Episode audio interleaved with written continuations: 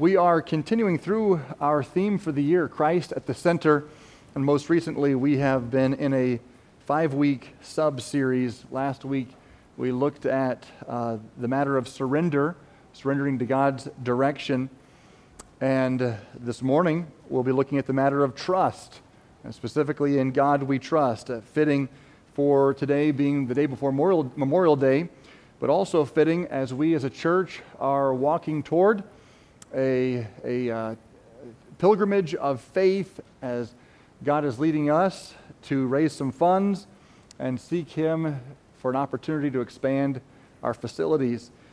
And if you're new here, I'll just summarize. Uh, we're leading up to a couple of big Sundays here in June, June eighteenth being our Commitment Sunday, and where we'll make some pledges for the next three years to raise capital for this endeavor. And then uh, on June twenty-fifth, we'll kick things off with a celebration offering where folks will bring their first installment of their commitment. And also, we're tr- going to trust God for a sacrificial offering over and above that first installment of our commitment as God enables and as God directs. These have been uh, big days for me as I'm leading our church toward this initiative. And it is not a small thing by any means to lead a church into a building campaign, raising money, uh, sacrificial giving. All of this is just uh, a huge weight, uh, but I am rolling it onto the Lord and learning to trust Him, and I hope and pray that we all will do that together. We're looking at the matter of trusting God, or, uh, or you can say, in God we trust. Colossians one eighteen is our theme verse, and He is the head of the body, the church, who is the beginning, the firstborn from the dead, that in all things He might have the preeminence. And again, we're only talking about a building project and a giving campaign because we are trying to follow Him, and as He leads and as He directs and guides, we simply obey and go forward. We surrender to His will. He is the potter, we are the clay. And we have to trust Him. Not just surrender to Him, but trust Him. And trust can be a very difficult thing. Walking by faith uh, is scary. We want to see with our eyes, and that can be uh, difficult. But God delights in honoring faith.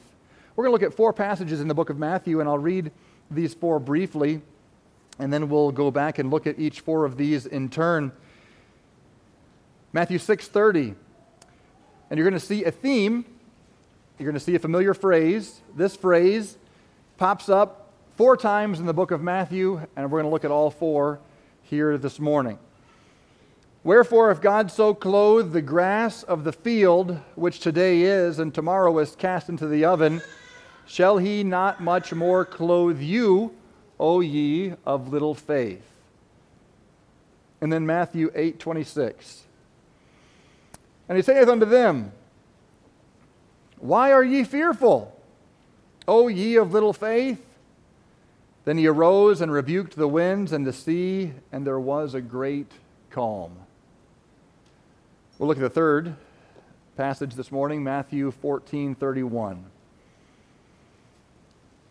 The Bible says, And immediately Jesus stretched forth His hand and caught him, speaking of Peter, and said unto him, O thou of little faith, wherefore didst thou doubt? Have you found the phrase yet? Okay, we have one more that we'll look at in Matthew sixteen and verse eight. Matthew sixteen and verse eight, and we'll see this phrase repeated for the fourth time. And it does seem like Jesus said this to His disciples a lot. I wonder if that's because the disciples are just like us. We struggle with our faith. We struggle to depend. We struggle to rest. Matthew sixteen, verse eight, which, when Jesus perceived, He said unto them, O ye of little faith, why reason ye among yourselves, because ye have brought no bread? Sometimes resting is the hardest thing to do. Sometimes sleep can be work can be difficult, if not impossible. I remember one time, and thankfully I only remember one time like this. I remember sitting on a beach on a beautiful day, agitated, restless, absolutely unable to relax, let go, rest, and enjoy. Now, why is that? Why is it so difficult sometimes to just let go, release, control, take a deep breath, let it out, and acknowledge God's got me, it's okay, I can trust Him? I'll tell you, if you struggle with that as I do, so did the disciples. And over and over, Jesus had to say to them the same phrase, "O ye of little faith." But it wasn't just a rebuke and then uh, a, a, a casting away of these faithless disciples. No, He would rebuke them and encourage them to draw in and learn to depend upon Him. And so I hope that God will do that to us this morning.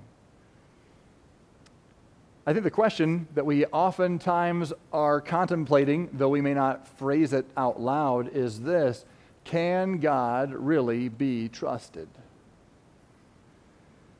I trust that God will help us to put some things to rest here this morning and to learn to draw into Him.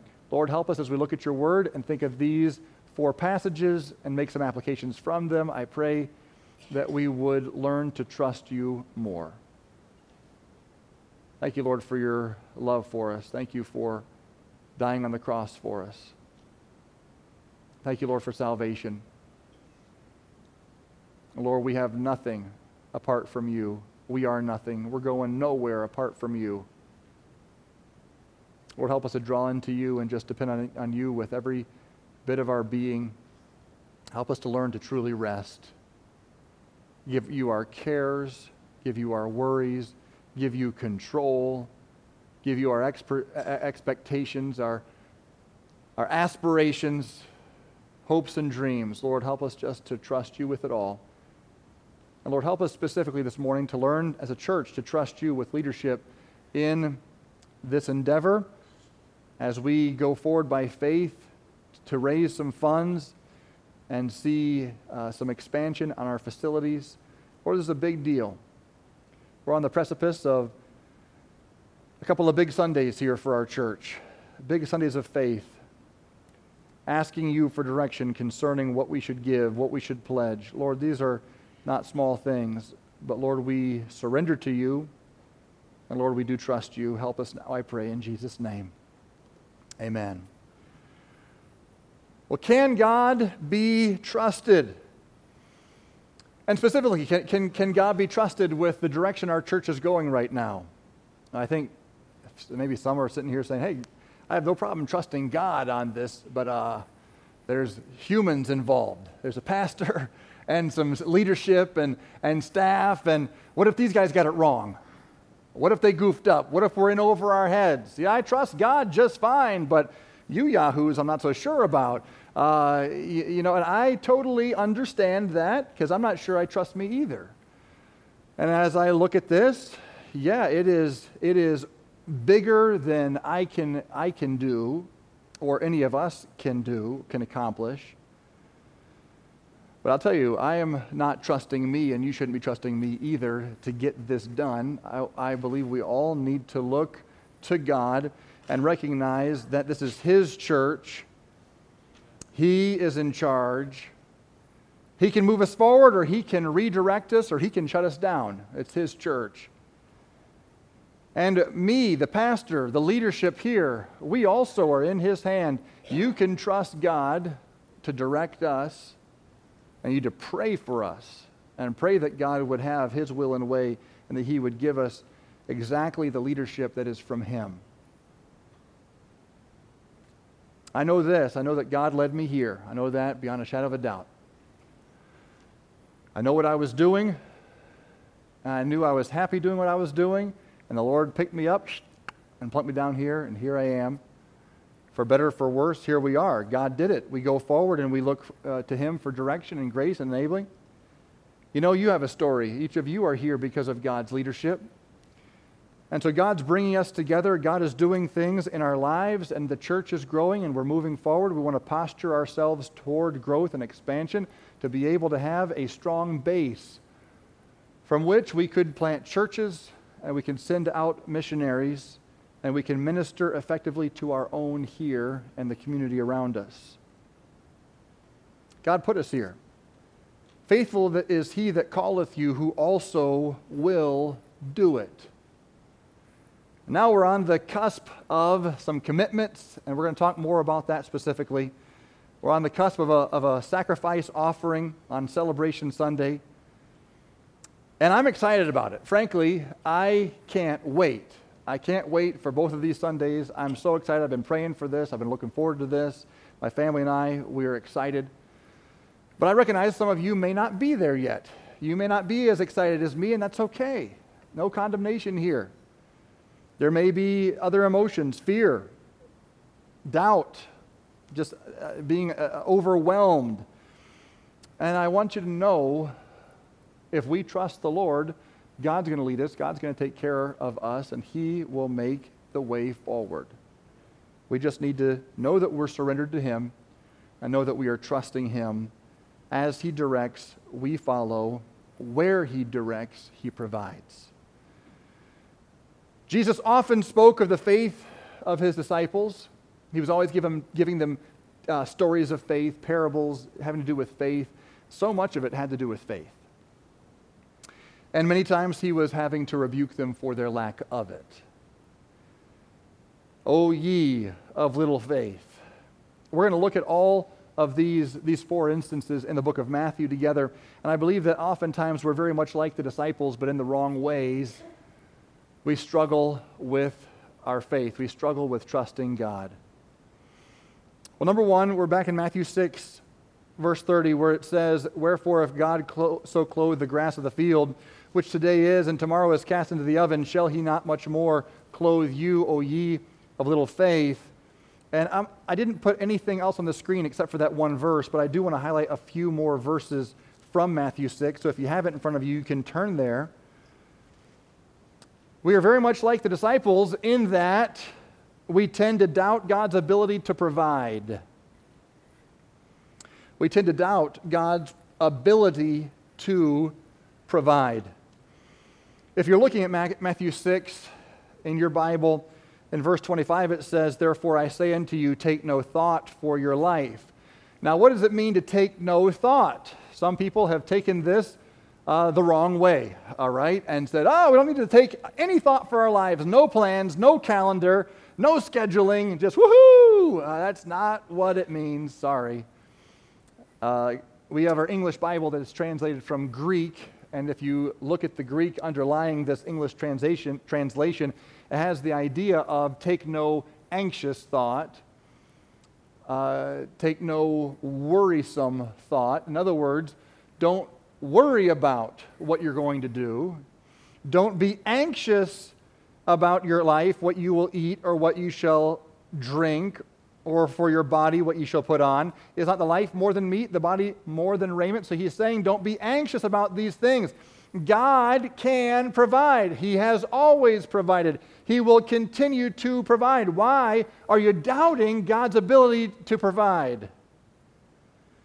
Now, He may not have he may not have provided everything you've prayed for yet.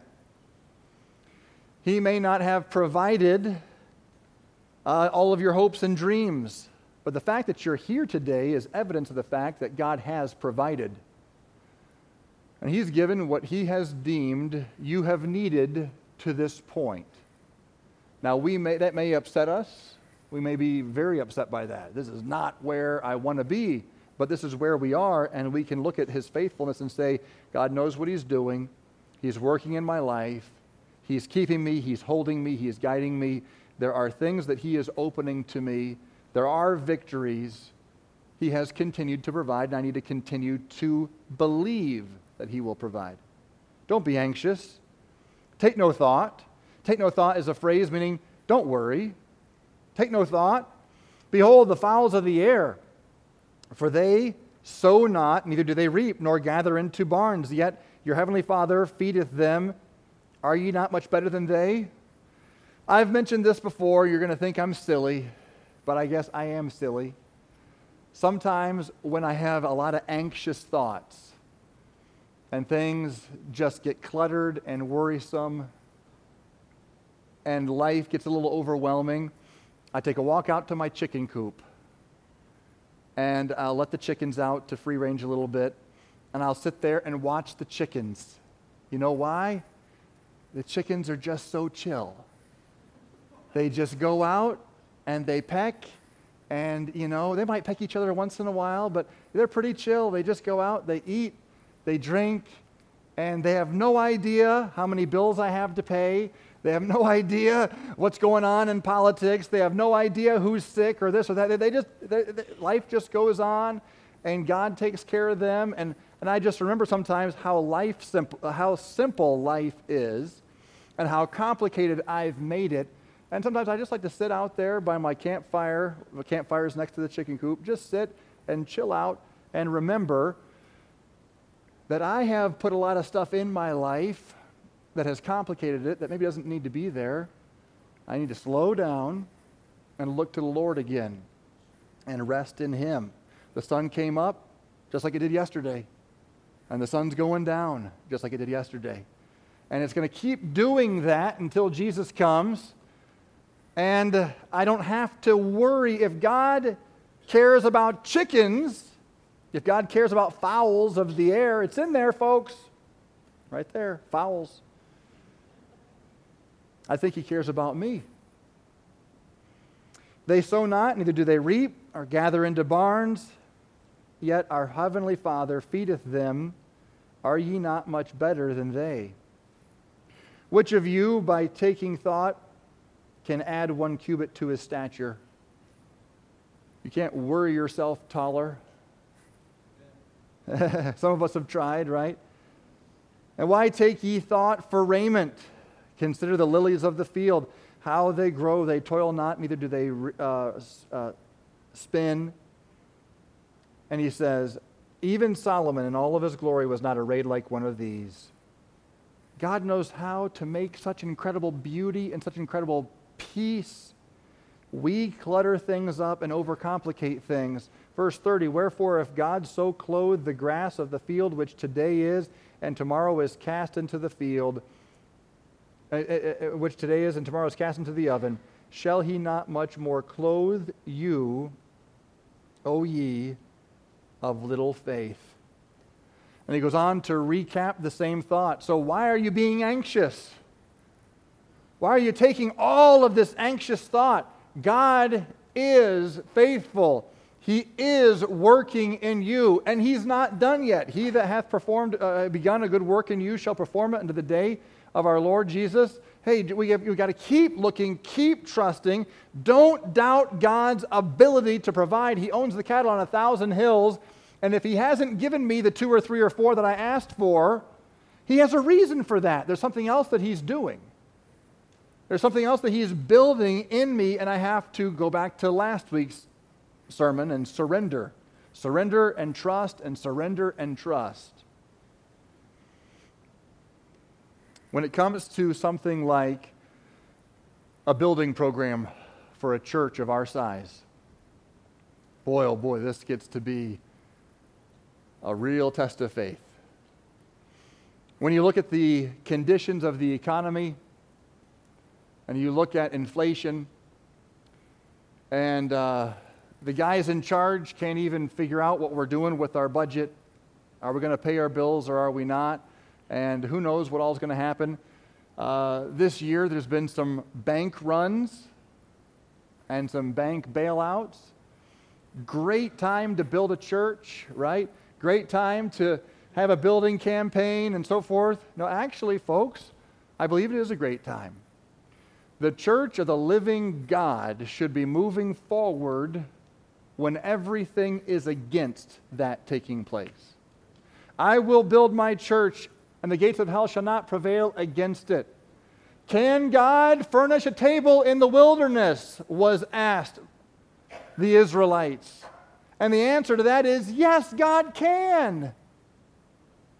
God has all the ability, all the power to provide in any season, whether it is a, a good season to build and expand or a poor one. And I'll tell you this, if all the stars have to align, we have to have the guy I voted for per, for president and the, the, the, the right House and the right Senate and the right state uh, representatives and and the, the right economy, and everything has to be just perfect. If that's how it has to be before churches can move forward, then how does God get the credit for that? Now, what we're asking God to do is something that is humanly impossible, and yes, I know that. And it's totally the point. We're moving forward for the opportunity for Jesus Christ to move in a way that only He can get the glory for. When sin abounds, grace much more abounds. And why not trust Him for that in these days?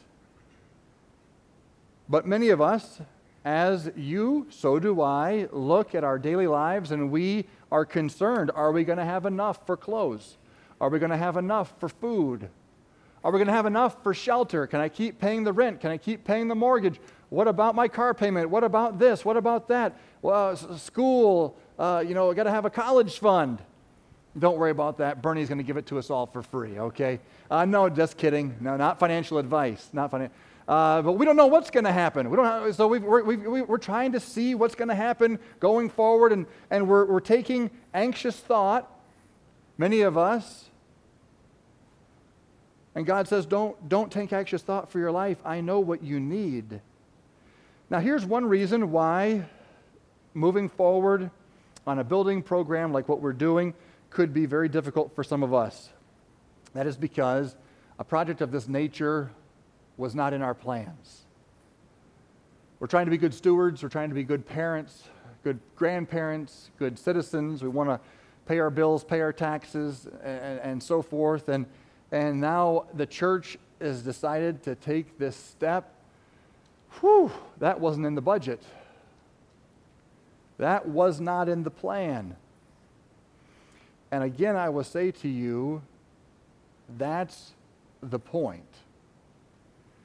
If everything was perfectly fit within our budgets, if everything perfectly made sense before we even started, we would be able to say that we did this. Because we had so-and-so and so-and-so and so-and-so, and oh, then there is that, that big giver so-and-so. We got him, and we got him and her and so forth and so on, and everybody came in and, and uh, figured it all out, and boom, it just happened. No, uh, we're going into this, and at this point, at this stage in the game, we have no idea how God's going to do this. I have no idea where this money is coming from. I have no idea, except I do know it's coming from God. And that excites me. It doesn't have to be overwhelming if it is He who is providing, and He's never overwhelmed. My family and I have seen God provide in our journey, as this really, the journey began way back in twenty seventeen, no, twenty sixteen. Uh, but the, re- the journey really heated up in twenty twenty and then immediately hit the brakes as COVID came and slowed us all down. But now in January of twenty twenty-three is where we went back from back burner to front burner and have been moving forward as a church once again with some real intentionality and timeline and so forth. And from January until now, my family and I have seen God provide in amazing ways.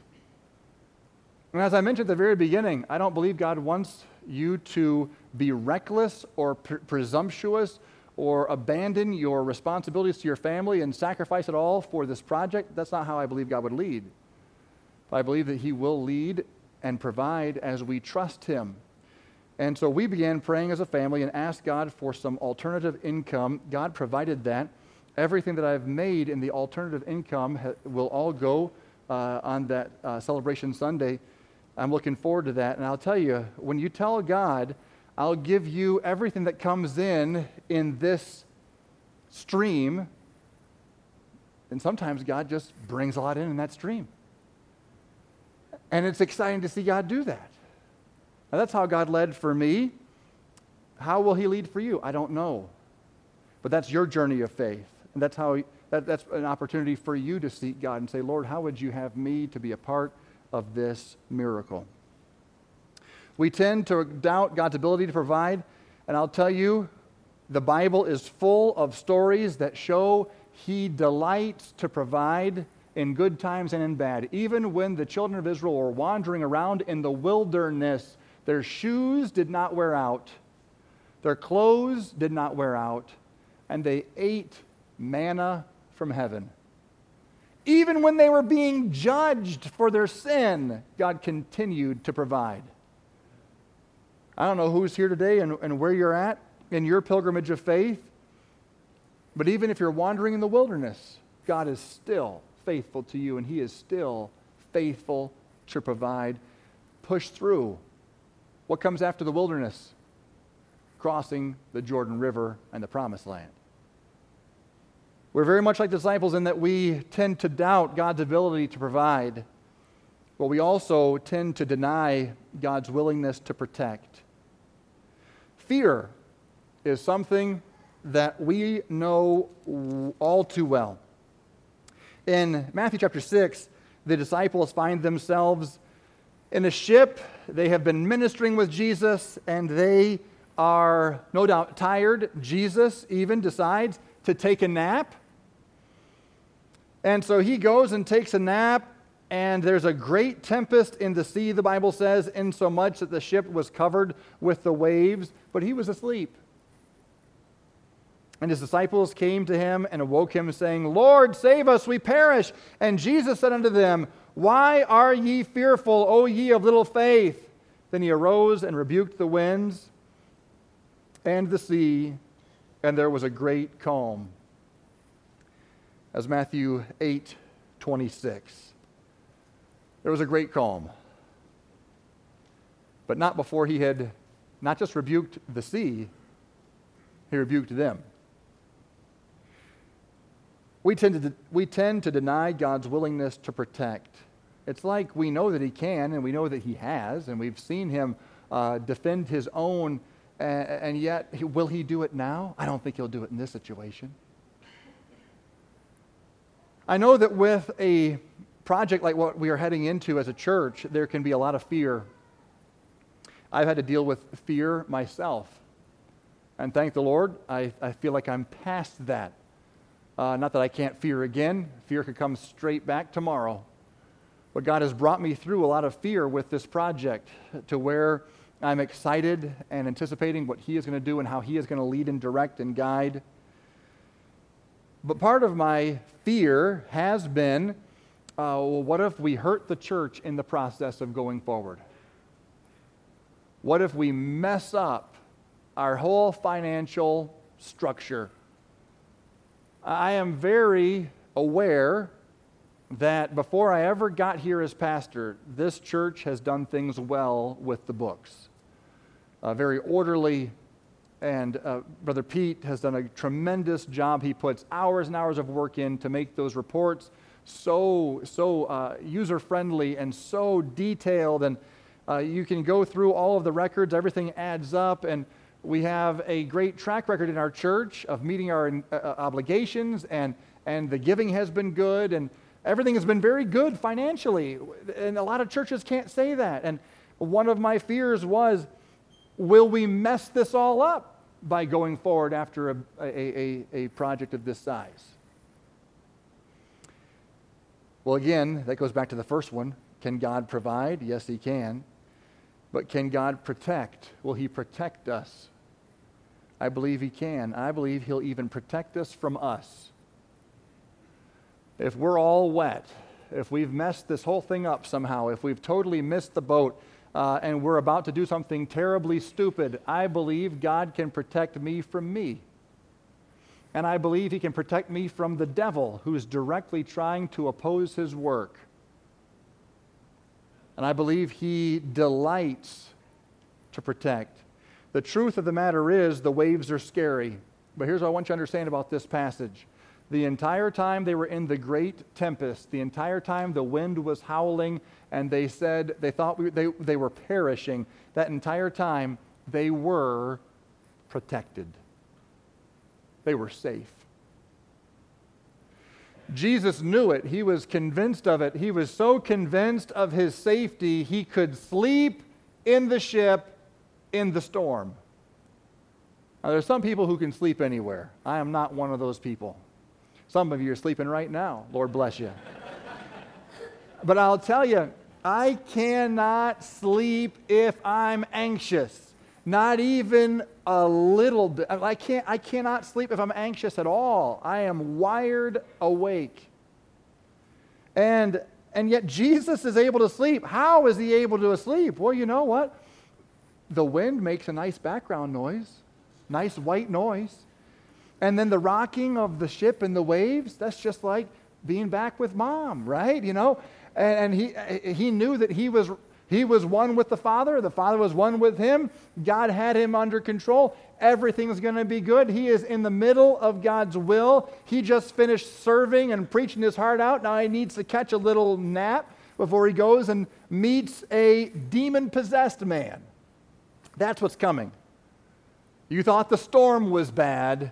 Now when you get to land, oh, land, demon-possessed guy comes and charges him. Uh, so you know what? I'll tell you this, it behooves us to rest when we can, because you don't know what's coming. And Jesus knew, I have to have my rest, and he got his rest. The disciples, they did not get any rest. And they were hit with the next, the next uh, uh, scenario right away. Oh, folks, Jesus rested because he did not deny or doubt God's willingness to protect. He is willing and he is able. And he says, why are ye fearful, O ye of little faith? Then he arose and rebuked the wind and the sea, and there was great calm. We have to ask ourselves, what are we afraid of in this endeavor? I've had to ask myself this. I said I, I was afraid of wrecking the, the church's finances, right? I was also maybe afraid of the fear of failure. What if it doesn't work? What if we fail? And for some of us, failure is just like, you know, shudder. It's the worst thing ever. Why is failure such a big deal? Because we are such a big deal. If we weren't such a big deal, if it wasn't so much about us, if we weren't so full of pride, failure wouldn't be all that bad. Okay, so if it's all about Jesus and if he's the big deal, and he's the one we're looking to, failure just kind of fades away. I'm not so worried about that anymore. There's finances, there's failure, and there's the fear of man. What will people say? You know, for me as a pastor, a lot of my preacher friends are praying for us for this endeavor. We have a pastor's prayer portal Zoom call every Thursday at seven. And we take turns giving devotions, and we pray together. All of them know about what we're doing. I've asked for prayer, and they pray faithfully for me and for us. What if it doesn't work? What do I say to my pastor buddies? What if I got it wrong? Who cares? Who cares? I'm not in it for them. They didn't call me to preach. I don't please them. I don't report to them. They're just wingmen. They have their church and their problems, and uh, most of them have their own issues. They don't have enough time to think two thoughts about me and whatever we're doing over here except pray. Bottom line is, uh, who are we trying to impress? I'm not trying to impress anybody. There's nobody out there or nobody in here I'm trying to impress. We're doing what we're doing because we believe that God is leading us somewhere, that he is growing and expanding our ministry, and we want to simply follow him. I don't need to fear anything but unbelief. I need to fear not following God. We tend to deny God's willingness to protect because fear has won the day. And where fear wins, faith fails. We're very much like the disciples in all the wrong ways. We tend to doubt God's ability to provide. We tend to deny God's willingness to protect. And I didn't mention verse twenty-seven, but the way this story concludes is this. The men marveled and said, "What manner of man is this, that even the winds and sea obey him?" Well, it's it's not a man at all you're talking to. I mean, he was the Son of Man, but he was God with us. This is deity that you're observing. And isn't it something that we marvel about the very things that God said he would do? Why do we marvel? We marvel because we've let fear win. We tend to doubt God's ability to provide. We tend to deny God's willingness to protect. We tend to dismiss God's promise to give power. We tend to dismiss God's promise to give power. In chapter fourteen, we turn over a couple of pages, and you have one of the most fun passages of Scripture. Jesus walks on the sea. I know I talk a lot about this, but hey, this is a pretty cool story. There's a lot we can relate to here. So Jesus constrains his disciples to go into the ship, and they do, and they're going to go to the other side. But he goes apart into a mountain to pray. I think that's interesting, by the way. Jesus prioritized some time alone with God. It just shows how important it is. And uh, he is there alone. They're out all evening in the ship. They have already come through this once before, where Jesus said, "Peace be still," and the sea, the sea was calm. But now he's not with them, so I can see in their minds they're scared. Jesus isn't asleep in the boat this time. He's gone in the mountain praying, "Oh no, we're going to die." They have another storm. The disciples Are, are totally uh, scared for their lives, and Jesus comes walking on the sea, and he of course says, "Be of good cheer, be of good cheer, it is I, be not afraid." And Peter answered him and said in verse twenty-eight, "Lord, if it be thou, bid me come unto thee on the water." What a crazy guy. Sometimes, folks, faith looks a little crazy. Now, I don't believe God calls us to be crazy. He doesn't call us to be presumptuous. We're not trying to be outrageous for outra- to, just for outrageous sake, okay, or novelty's sake. But Jesus was standing there, walking on the water, and Peter says, "I want to do that. And if you really are Jesus, bid me come to you." Looks a little crazy to follow Jesus, but if Jesus takes us out on the water, we can follow him. We can trust him. He'll empower us. He'll give us the power to do it. So he says, "Bid me come unto thee on the water." And he said, speaking of Jesus, "Come." And when Peter was come down out of the ship, he walked on the water to go to Jesus. And you know the story. When he saw the wind boisterous, he was afraid, and beginning to sink, he cried, saying, "Lord, save me!" And immediately Jesus stretched forth his hand and caught him, and said unto him, "O thou of little faith, wherefore didst thou doubt?" And when they were come into the ship, the wind ceased. And of course, he says, "Of a truth, you were the son, you are the Son of God." We give Peter a hard rap, but he is the only guy who got out of the ship and walked on water. Oh, but he denied the Lord three times, and he kept going back to fishing. He didn't, he didn't have the, the, the, the boldness uh, at the beginning, and, and when he did have boldness, he cut off an ear. Yeah, but he was the only one who got out of the out of the boat and walked on water. He sensed God's enabling strength. God empowered him to walk on water. But as he was walking, the wind and the waves, of course, overwhelmed him, and he, his eyes came off of Jesus, and he looked around. He couldn't find Jesus anymore, and he loses his way, and down he sinks, and Jesus rescues him with one hand, pulls him up, and asks him a very simple question. Wherefore didst thou doubt? O thou of little faith, why did you doubt? You were walking on water. You just had to keep walking. Keep looking to me. God was giving him the power to do that which was humanly impossible. And I believe if we continue to look to Jesus Christ on this journey of faith, God will give us the enabling, all the power that we need to do what he's calling us to do.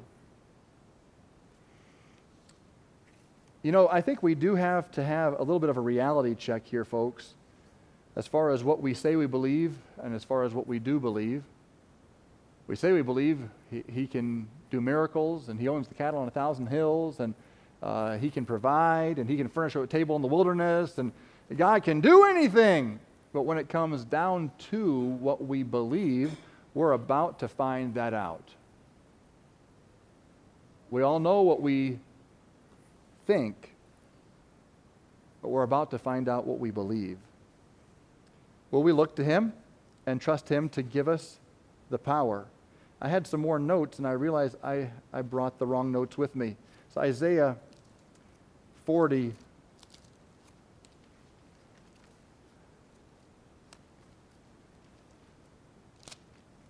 Do I have that on the on the screen, Carl? There it is. Isaiah forty.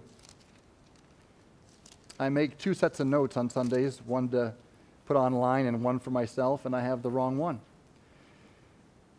Isaiah forty twenty-nine says, he giveth power to the faint, and to them that have no might he increaseth strength. Even the youths shall faint and be weary, and the young men shall utterly fall. But they that wait upon the Lord shall renew their strength. They shall mount up with wings as eagles. They shall run and not be weary. They shall walk and not faint. He gives power to those who have none. He gives power to those who are faint. I'll tell you this, we need enabling from God to do what we're going to do. We need his power. That's exactly who he is. It's still in Isaiah forty. Backing up to verse twenty-eight, hast thou not known, hast thou not heard, that the everlasting God, the Lord, the creator of the ends of the earth, fainteth not, neither is weary, there is no searching of his understanding. This is who we are trusting. We tend to doubt God's ability to provide. We tend to deny God's willingness to protect. We tend to dismiss God's pow- God's promise to give power. And finally, we tend to diminish what God has done in the past. Matthew sixteen eight. We tend to diminish what God has done in the past. In Matthew sixteen eight, he says, it says, which when Jesus perceived, he said unto them, O ye of little faith, why reason ye among yourselves, because ye have brought no bread? Now, we're jumping into this passage. What's, what's, what's happening here? They came to the other side and forgot to take bread. Whoops. What are we going to eat? Who was in charge of packing the lunches? Peter, or I don't know, somebody, somebody dropped the ball, okay? And here they are, and they're, they're, they're concerned about this. And Jesus said, take heed and beware of the leaven of the Pharisees and of the Sadducees. And so Jesus is trying to teach them about the doctrine of the Pharisees and Sadducees that was like leaven. Once a little bit gets in, it leavens the whole lump, as the Bible says. He says, be very careful what you listen to. I don't want your doctrine to be spoiled. But that goes right over their head. They have no idea what he's saying. And so they say, uh, um, where did it go? Uh, verse seven, and they reasoned among themselves, saying, it is because we have taken no bread. Okay, so Jesus says, be careful about the leaven of the Pharisees and the Sadducees. And everyone's like, okay, what, what, what did he mean? What was that about? And one of the smart ones, you know, says, uh, it's because we forgot no bread, Peter, or whoever it was that dropped the ball. I wonder how much of that we do, actually. How many times God's teaching us one thing and we connect the wrong, the wrong two things together because we just can't see. And Jesus says, O ye of little faith, why reason ye among yourselves because ye have brought no bread? He says, do you not understand, neither remember the five loaves of the five thousand and how many baskets ye took up? Neither the seven loaves Uh, of the four thousand, how many baskets you took up? How is it you do not understand that I spake it not to you concerning bread, but that you should beware of the leaven of the Pharisees of the Sadducees? Then they understood it was the, the basically the doctrine he was talking about. And he says, look, look, look, look. You are worried about forgetting to bring the lunch. We've just come through two feedings of thousands. How is it that you're getting tripped up with this? O ye of little faith, why reason ye among yourselves because ye have brought no bread? Folks, we tend to diminish what God has done in the past, and somehow the, the victories of the past pale in significance to the, the, the mountains of the present. Sometimes when somebody reminds us of of what God did in the past, it's almost irritating. Oh, the car broke. The car broke. I mean, it, it, it's gone. Transmission, engine, the whole thing's done. What are we going to do? And your kid says, well, Dad, remember how God gave us that car? Total miracle. This and this and this happened. Ah, be quiet, kid. Don't bother me with that. The car broke. I got to replace this thing. You know, why is it that we... We tend toward that.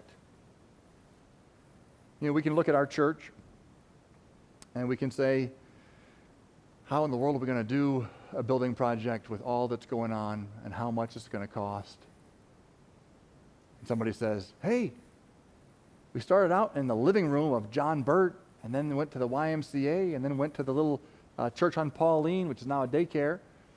And then we started with just this building right here. But there was no steeple, there was no carport, or there was no uh, overhang, drop-off, there was no balcony, and uh, so little by little, first the balcony, I don't know if, I don't know the order, but the balcony, and then the overhang, and then uh, uh, uh, what else did I say? The steeple, and then, hey, we need Sunday school space and a fellowship hall, so whoop, there goes the, the office wing and the fellowship hall wing. Little by little, we've come this far, and we could say, look at what God's done in the past. Ah, don't bother us with that. We're facing three million dollars possibly or more for this expansion. Why is it that that which God has done in the past, we dismiss as we approach the future? We tend to diminish what God has done in the past. Jesus rebuked them and said, O ye of little faith, why reason ye among yourselves because ye have brought no bread? Jesus was saying, bread is the least of our worries. I'm trying to protect you from doctrinal error. I'll take care of lunch. Will you guys stop thinking about lunch? I, you guys too, probably. It is time for lunch, isn't it? Uh, but he says, focus on what we're doing here. I can provide. I've always provided. And folks, I'm here to tell you, I believe the same thing. God is a God who can be trusted yesterday, today, forever. We sing the song, Jesus is the same. All may change, but Jesus never. Glory to his name. Simply trusting every day. These are the songs that we sing, and yet simply trusting every day is one of the hardest things that we do. We need to remember that the God who called us is the God who promised to equip us, enable us, and lead us forward.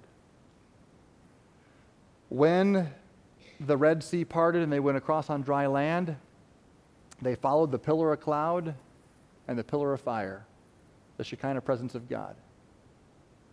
When the Jordan River parted and they went across on dry ground, They had the, the, the, the priests go out, and when their feet touched the water, it separated, and they were holding the, the Ark of the Covenant, symbolizing, I'm going first. I'm leading you. You can follow. We simply need to lock in on Jesus. Looking unto Jesus, the author and finisher of our faith.